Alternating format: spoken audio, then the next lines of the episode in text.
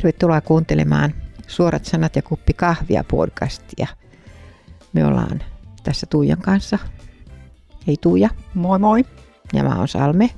Ja me tuossa mietittiin, että, että puhuttaisiin tänään vaikka murehtimisesta, huolehtimisesta. Se on semmoinen aihe, josta meiltä on pyydetty.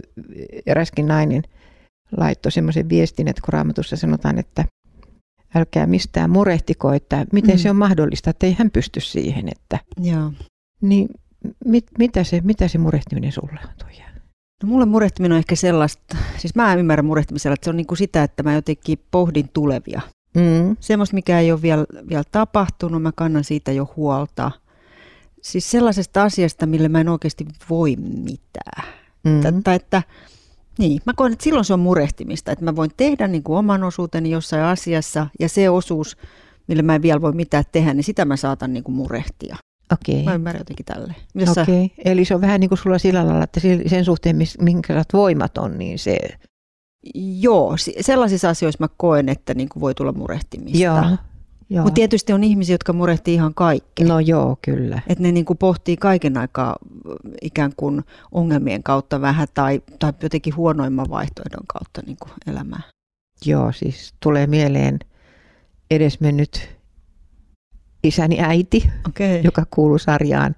Mitä voi tapahtua, jos menee ovesta ulos? Hän siis todella ne, se murheiden ja huolehtimisen painolasti oli aivan suunnaton, että hän ei pystynyt oikeastaan mitään muuta. Mä, mä aina kuulin vain hänen miettivän, mitä kauheita voi tapahtua. Joo. Voiko sade kastella nyt liikaa ja sitten tulee flunssa, tai voiko jäädä pyörällä auton alle, Joo. tai oli se mitä tahansa, hän aina murehti, että, että siellä on takana tietysti jotain tosi paljon turvattomuutta. Että mulle murehtiminen on ehkä sitten huolehtimisen lisäksi myös, myös vähän semmoista niin kuin suruun, menetykseen liittyvää ja mm.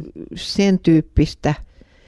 Ja ehkä vähän syvempää kuin huolehtiminen, että huolehtiminen voi olla myöskin voi olla positiivista huolehtimista, että mä huolehdin siitä, että lapseni saa ruokaa vaikka. Niin. Mutta jos mä rupean sitä oikein murehtimaan, niin silloin se menee sille puolelle, että, että mä en niin luota, että lapseni saa ruokaa. Miten tota, ymmärrätkö jotenkin niin huolehtimisella ja murehtimisella tietyllä tapaa myöskin samaa, vai miten se niin näet? Joo, ne? kyllä se on, se on hyvin pitkälle samaakin. Okay. Ihan, ihan, ihan ilmiselvästi se on samaa, mutta, mutta murehtiminen on mun mielestä jotenkin vielä vähän syvempää ja laajempaa. On, Mä näkisin joo. sen laajempana merkitykseltään. Mutta huolehtimissanallahan on niinku oikeastaan kaksi merkitystä. Sä voit huolehtia asioista siis niin. ihan sille, että sä hoidat sen niinku velvollisuuden. Niin. Ja se ei tarkoita minkäänlaista semmoista niinku negatiivista Niin, sitä mä tarkoitin sillä ruoan antamisella joo, lapselle. Juuri näin. Joo, kyllä. Et sitten, et mulle huolehtiminen on kyllä jotenkin aika, aika silleen, niin kuin, siis tietty tapa vähän neutraali. Et murehtiminen on niin kuin mulle selkeästi se semmoinen, no niin, menisin muuten selittää, että huolen kantamista. Että silleen, niin, niin. silleen taakkana ehkä niin niin, huolen kantamista. Niin. Joo. No Raamattuhan puhuu maailman mielenmukaisesta murheesta ja sitten taas Jumalan mielenmukaisesta Joo. murehtimisesta. Eli, eli siellä erotetaan niin kuin se, että no mitä siellä nyt on, että älkää sitä miettikö, että mitä päälle ne pukisitte ja mitä Joo. söisitte ja kaikkea tämmöistä, koska se on niin kuin maailmanmurhetta, että Joo. siinä ei luoteta siihen, että Jumala pitää huolen. Ja sitten taas Jumalan mielenmukainen murhe olisi sitä, että, että me enemmänkin vähän mietittäisiin niitä tärkeimpiä asioita. Niin. Ollaanko me ollaanko me oikealla tiellä, onko Joo. se meidän tien pelastustie ja, ja ajatella vähän enemmän taivaallisia kuin niitä maallisia. Kyllä, joo, musta se on kyllä ihana kohta se, että älkää murehtiko sitä, miten itsenne vaatetatte mm. ja mitä söisitte ja mitä joisitte. Ja se on kyllä tosi tärkeä juttu silleen, kun jos alkaa miettiä vaikka niin kuin me ihmisenä aina välillä joudutaan miettimään vaikka omaa toimeentuloa, hmm. niin tavallaan kun siinä sanassa sanotaan, että, tota, että Jumala tietää, että te kaikkea tätä tarvitsette, ja hän pitää niin kuin silleen huolen meistä.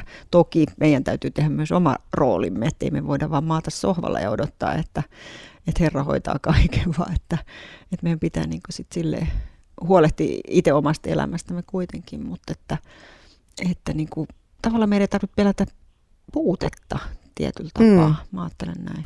Eikä oikeastaan mitään. Tulee no vähän mieleen, että, että en mä nyt tiedä kuka viisas on sanonut, mutta että jos pelkää Jumalaa ei tarvitse pelätä mitään muuta enää. Mutta, no, se on hyvin sanottu. Että mä Joo. muistan itse olin kova huolehtia, Joo. murehtia ja mä muistan semmoisen hetken, hetken, kun poika oli silloin teini-ikäinen ja, ja, ja mietin kaiken näköisiä, mitä nyt teini-ikäisen pojan mm. kanssa voi yksinhuoltaja äiti miettiä. Ja sitten mä sain kerran siitä niin tarpeekseni. Mm. Mä muistan, kun mä olin tullut just puhetilaisuudesta, mä olin mm. puhunut tästä aiheesta. Ja, ja sitten mä siinä eteisessä ajattelin, että mm, joo, nyt mä oon kyllästynyt siihen, että mä kannan siis semmoista huolta, että sehän on epäuskoa. Mä, mä niin kuin koin, koin, ja mä sanoin siinä sitten ihan, että mä irtisanoudun tästä epäuskosta, Joo. että mä jätän poikani isä sulle, että sä oot hänen isänsä ja äitinsä ja hoidat häntä paremmin kuin minä, että mä en mm. enää rupea kantamaan sellaisia asioita, joilla mä en voi mitään. Ja mun omaksi yllätykseksenikin, niin mä pääsin Joo. siinä. Mä jotenkin niin kyllästyneenä siihen murehtimiseen ja niin mm. niin sydämestäni sen rukoilin, että Joo siihen lakkas se murehtiminen. Ei se nyt tarkoita sitä, että musta tuli heti pyhästi Joo. huoleton, mutta Joo. paljon auttoi. Joo, kyllä mulla on niin kuin jotenkin tämän elämän varrella on ollut paljon asioita, joista mä oon kantanut murhetta ja ollut niin semmoisia mm. vaikeita elämän hetkiä, mutta sitten sille on niin kuin, on niin kuin tässä uskossa saanut kasvaa, että, että jotenkin se murehtiminen on niin vihoviimeinen asia, mitä mä haluan tehdä en mä tarkoita sitä, että mä koskaan sitä tekisi, mutta se on niin kuin mulla oikein semmoinen, mihin mä niin kuin pyrin kaikin Joo. tavoin, että et, et mä en kanna huolta asioista, joille mä en mitään voi, jotka on jossain edessäpäin. Miksi mä kantaisin sen murheen niin kuin kahteen kertaan? Että jos jotain ikävää on tapahtumassa, jos mä murehdin sen nyt jo, niin sitten mä joudun murehtimaan sen vielä toiseen kertaan, sit kun se tapahtuu. Nimenomaan. Et jotenkin, äh, ei se aina helppoa ole, mutta tota, Siis meillä on niin kuin kristittynä, meillä on se ihana, että me saadaan rukouksessa viedä näitä asioita eteenpäin. Ja on ihana, kun on ystäviä, jotka rukoilee sun puolesta, jonka kanssa voi yhdessä rukoilla ja viedä just näitä asioita, asioita eteenpäin. Ja kyllähän se niin kuin keskustelut toisten kanssa myös helpottaa sitä murehtimista, kun saa jakaa niitä. Toinen usein sitten jotenkin takoo sun päähän järkeä, että mietin nyt, niin kuin, että onko tämä tarpeen tai että, että tota, niin, niin, turhaa kannattaa siitä mm. huolta, että asiat järjestyy tai sitten kohdataan ne yhdessä tai miten vaan. Ja Jumala on luvannut pitää meistä huolen. Mm. Tuota, että se on niin uskon kysymyskin tosi pitkälle. Mä oon kanssa, kanssa niin kuin, just pyrkinyt siihen, että mä en todellakaan niin kuin turhan päiväisiä asioita rupea kantamaan, mutta terapiassa esimerkiksi mä oon opettanut sellaista huolituntia, Joo. murehtimistuntia, joka tarkoittaa käytännössä sitä, että että jos vaikka tulee joku tällainen asia mieleen, joka nyt jää pyörimään, yleensä ne mm. jää pyörimään sinne mieleen, mm. niin se voi vaikka kirjoittaa ylös paperille, että murehdin nyt sitä, mistä saisin työpaikan, Joo. kun on nyt työtön. Ja, ja kun se murehtiminen, niin kuin just sanoin, niin se nyt vie vaan ilon tästä hetkestä, se ei etukäteen kannata, mutta sitten voi päivällä pitää jonkun semmoisen niin sanotun murehtimishetken, mm. Eli vaikka kello 15. Et siihen mennessä mä en saa yhtään nyt. Mä, heti kun mulle tulee mieleen se, että saanko töitä vai en, niin mä siirrän ajatukseni ja alan tehdä jotain muuta. Joo. Ja sitten kello 15 istun alas ja oikein sydämen kyllyydestä murehdin ja murehdin. Ja sitten kun mä oon aikani tätä hupsua harjoitusta tehnyt, niin en mä muistakaan, että mun pitää kello 15 murehtia. Ja No se toimii joillakin, joillakin se ei toimi. Mutta siinä on niin tämmöisiä erilaisia niksejä, mutta murehtiminen on aivan niin kuin pelkokin, siihen liittyy monta kertaa pelkoa myöskin, joo. se on kauhean sitovaa. Onhan se joo. Musta ei taitaisi olla tuohon, että mä murehtisin tiettyyn kelloaikaan. että, en, enkä tarkoita, että se olisi hyvä jollekin todellakin, mutta mä oon ehkä itse semmoinen niin kuin silleen, mitä mä nyt sanoisin, jotenkin tietyllä tapaa vähän tunteiden mukaan menevä, että, että sitten kun se iskee päälle, niin se pitää sitten murehtia silloin mm-hmm. niin kuin se asia läpi ja viedä, mm-hmm. viedä eteenpäin silloin. Mm. Jotenkin, että ei voi säästää, että nyt, nyt en murehdi, että vasta kahden tunnin päästä aika. se on semmoista vähän totuttelua siihen, Joo. että miten ajatuksia voi hallita, vaikka sitten ei aina niin kuin Joo. Ei se aina onnistu, mutta se on mahdollista harjoitella. On, joo. Mutta joskus on vähän, vähän raskasta just nämä ihmiset, jotka todella murehtii lähestulkoon mm. kaikkea. Joskus heidän seurassa on aika raskasta olla, kun tuntuu, että vaikka mistä keskustellaan, niin sitten tulee sen murheen kautta. Et se on kyllä semmoinen, niin kuin sä sanoit, se on tosi sitova ja se, on, se vaikuttaa aika negatiivisesti. Se voi vaikuttaa koko meidän persoonaa negatiivisesti, vaikka se ihminen itsessään ei sitä haluaisi. Mutta tota, onko sinulla sit mitään muuta niin kuin keinoa, oletko miettinyt, miten voi päästä siitä eroon?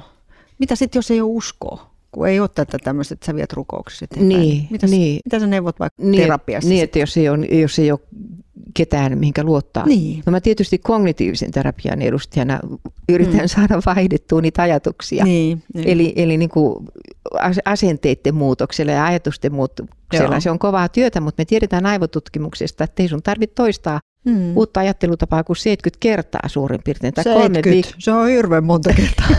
se on kolmisen viikkoa, että jos, jos sä rupeat puhdistamaan sitä vanhaa huolitiedostoa pois sieltä aivoista, niin Joo. sä puhut sinne toisenlaista totuutta. Esimerkiksi kaikki järjestyy. Joo. Ja, ja tämmöistä. Ja, ja sitten kristityille, niin mä kyllä puhun Jumalakuvasta sitten, mm. koska, koska jos se murehtiminen on koko aika päällimmäisenä, niin silloin silloin Jumalakuvassa on kyllä joku ongelma ja, ja minäkuvassakin, että Joo. silloin ei luoteta siihen, että Jumala ihan oikeasti kantaa. Ja mä oon jotenkin huomannut semmoisen, en, tiedä onko tämä nyt vaan, mutta mm. silloin kun mä luotan, että Jumala hoitaa asiat, niin hän todellakin hoitaa, mutta ne on aina niin kuin just täsmälleen sanoisinko yhdennellätoista hetkellä. Just Aivan näin. niin kuin hän olisi opettanut mulle jopa sitä, että kun mä oon ollut kärsimätön, että odota. Mm. Sitten kun on se oikea hetki, niin sitten sä saat sen vastauksen. Ei Joo. se auta sitä. Ihan niin kuin sanoit, ei yhtään auta, että mä murehdin viikkoa ennen, että Joo. onko ensi viikolla nyt ruokaa vai ei, vaan mä Joo. sanon, että mä luotan isä suhun, että mulla on ensi viikolla ruokaa. Ja sitten yhtäkkiä onkin. Joo. Ja tämä on just sitä, kun jos me kuljetaan niin oikein johdatuksessa, että josta voin sanoa, että itse olen tehnyt sitä oikeastaan vasta muutamia vuosia. Että sitä ennen elämä oli vähän semmoista, että jo oli uskossa, mutta kuitenkin oli vähän sille oman, oman voiman mukaan meni ja oman pään mukaan. Sitten kun on niin kuin heittäytynyt siihen, niin, niin tota, on saanut nähdä sitä, että pitää olla kyllä kärsivällisyyttä odottaa sitä Jumalan aikaa. Mulla on tässä nyt ihan konkreettinen esimerkki, että mä oon ollut tässä niin kuin edelliset työt on niin kuin loppunut ja sitten on tässä odotellut, että mitä, mitä uutta ja mihin suuntaan lähtee. Ja, ja just tällä viikolla tuli iloisia uutisia, että saatan tässä päästä uuteen työhön, josta mm. nyt sille enempää kerro vielä, mutta, tota, mutta sekin tuli niin kuin täysin odottamatta sitten. Et jotenkin itsellä oli vähän jo semmoista kärsivä, kärsimättömyyttä siinä, että, että haluaisi päästä jotain tekemään mm. ja, ja näin Jumala sitten voi yllättää sit sillä 11 hetkellä tietyllä tapaa. Voi se on niin ihanaa. Mä, mä muistan, että mä kävin sen koulun burnoutin kautta. Joo. Ja, ja siinä uupumuksen aikana mä ymmärsin sen, että mun täytyy ruveta irrottamaan niin omasta otteesta. Että siihen murehtimiseen liittyy myös se ajatus, että, että mä jotenkin voisin kontrolloida elämää. Tai että se pitäisi mennä sen mukaan, Just. kun mä haluan. Ja, ja mä en kestä sitä epävarmuutta, mikä liittyy siihen, että mä en tiedä, miten asiat menee. Ja sitten sen, sen burnoutin aikana mä muistan, kun mä sitten tulin ulos maaliskuun päivä, se oli ja aurinkopaisto Joo. ihanasti. Ja mä silloin sanoin Jumalalle, että nyt tästä eteenpäin, niin tapahtukoon sun tahtos. Että mä oon tajunnut sen, että, että se on ollut ehdollinen tämä, tämä että tapahtukoon sun tahtos. Ja, Kyllä.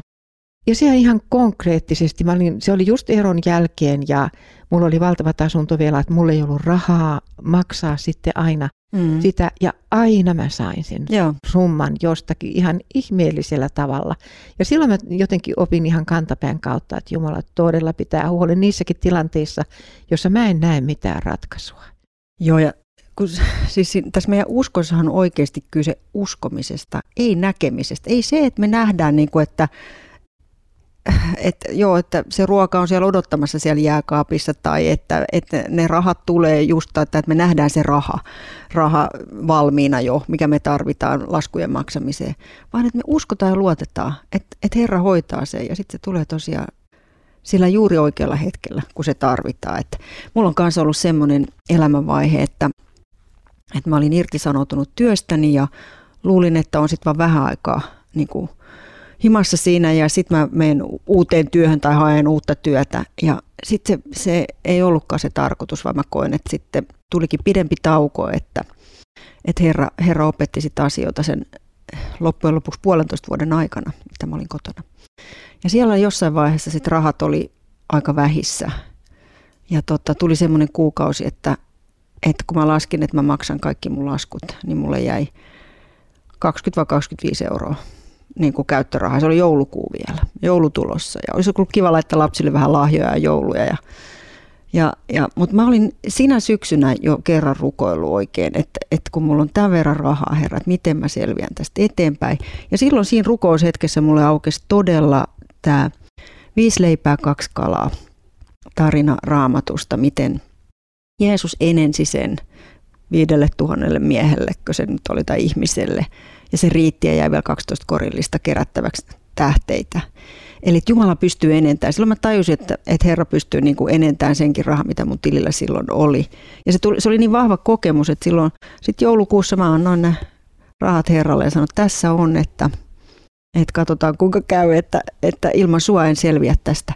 Ja aivan ihmeellisellä tavalla, siis joku maksoi velkansa just, joka oli ollut vuosien takaa, niin hän maksoi mulle velkansa ja, ja toinen antoi, että, että, että mä voin lähettää postia. Poika oli silloin ulkomailla ja että mä voin lähettää hänelle postia ja, ja yhtäkkiä sukulaiset halusikin antaa sinä vuonna joululahjan rahana, vaikka mä en ollut puhunut heille mitään. Yksi ihminen soitti mulle, että, että anna tilinumero, että herra on puhunut, että pitäisi antaa sulle vähän rahaa.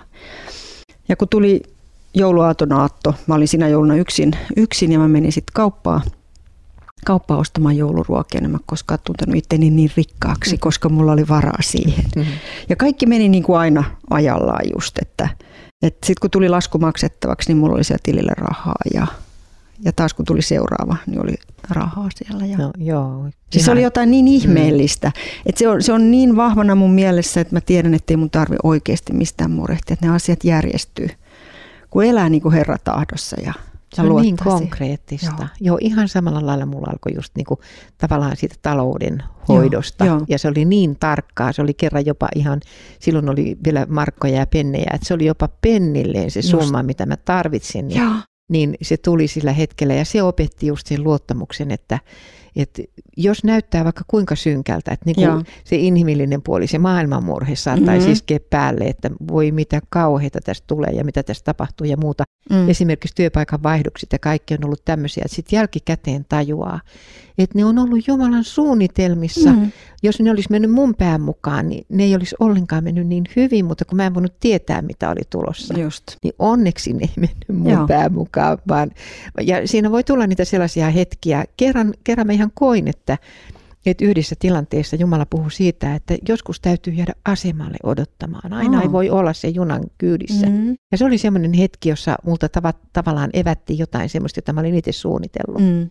Ja se ei jostain syystä ollutkaan sit Jumalan mieleen. Ja, mm. ja sitten sit tavallaan se opetti jo sitä myöskin, että täytyy kärsivällisesti olla siinä hiljaisuudessa ja uskoa mm. ja luottaa siihen, että, että Jumala hallitsee tämän tilanteen, vaikka mä en nyt tiedä mitään siitä tulevasta. Kyllä. Ja ihan niin kuin sullakin, niin jouluna on sitten se ruoka, niin. tai mikä se pitää Joo. olla. Jos niin. mulla on joku jos mä oon huomannut aina sen, että jos mulla on joku vanha tehtävä jäänyt pois, niin sitten on tullut joku uusi tilalle. Sekin on ihan ihmeellistä. Kyllä.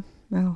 Se on muuten jännä kyllä, että meitä aika usein koetellaan näissä raha-asioissa ja sitä kautta Jumala niin kuin näyttää sen kaikki valtiutensa ja sen todella, miten kaikki on hänellä hallussa ja kuin hän myöskin kuulee meidän rukoukset.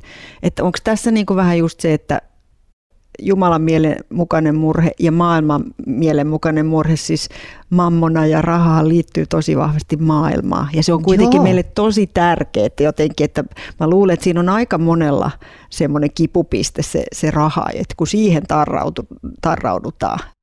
Toi onkin tosi mielenkiintoinen pointti. Itse asiassa saattaa ollakin koko juju siinä. Niin. Et just sen takia, että rahahan on se, mitä ihmiset palvoo. Kyllä. Ja joka tällä hetkellä maailmassa määrää. Siis mm. raha on epäjumala. Joo. Joo, en ole tullut ajatelleeksikaan, mutta se voi juuri olla niin, että se mikä on maailmassa tärkeintä, Joo. sen Jumala tavallaan riisuu meiltä pois, Just. jotta me ymmärrettäisiin, että meidän arvo ei ole siinä, Niinpä. vaan hänessä. Joo, kyllä. Joo, niin sen, sen takia meillä on varmaan ollut just toi talouspuoli tommonen. Joo, ja niitä on, niitä on monella, niitä kuulee paljon mm. näitä todistustarinoita, just miten niin kuin raha-asioissa Jumala on koetellut ja katsonut myöskin sitä meidän luottamusta, uskollisuutta hänelle. Että lähdetäänkö me siinä sitten niin kuin omivoimin tekee jotain, Aivan. joka ei olekaan Jumalan tahdossa. Voisiko, voisiko tähän loppuun ihan todeta niin, että, että niin kuin Raamattukin sanoo, että älkää mistään murehtiko, vaan saattakaa kaikki mm. niin kuin rukouksella ja anomisella Jumalan tietoa. Kyllä. Niin hän voi auttaa. Toden eli, totta. eli miksi me niin pilattaisiin tämä päivä sillä, että, että me tyhjänpäiväisiä, joille me ei tehdä, voida tehdä mitään, niin, niin niitä ruvettaisiin miettimään, vaan, vaan odotettaisiin ja katsottaisiin niille asioille, mille me ei voida tehdä mitään, ja annetaan Jumalan tehdä. Kyllä. Tehdään se, mikä voidaan, ja jätetään muut hänelle. Kyllä. Ja kun ei me voida muuttaa niitä asioita, ne ei ole meidän hallussa. Että just tämä, että me päästetään oikeasti irti. Joo. irti niistä asioista, mitä me ei pystytä hallita. Et ei me voida tuota säätäkään hallita. Se on ei. se, mikä se on. Ja tänään se on tosi kaunista. Täällä paistaa aurinko. Aika ihana. Joo. Joo, päästetään irti ja, ja annetaan Jumalan hoitaa. Kyllä. Ja päästetään irti nyt tästä podcastista ja kiitetään siitä, että, että olet ollut meidän seurassa. Ja, Joo. ja mitä ajatuksia sulle tuli tästä, niin ota yhteyttä. Joo. Ja käy vaikka tykkää sieltä meidän Facebook-sivusta, jos sä satut olla Facebookissa, niin suorat sanat ja kuppi kahviin. Niin käy tykkää meidän sivusta ja tuu seuraa meitä sinne. Hmm. Tavataan taas. Heippa! Moi moi!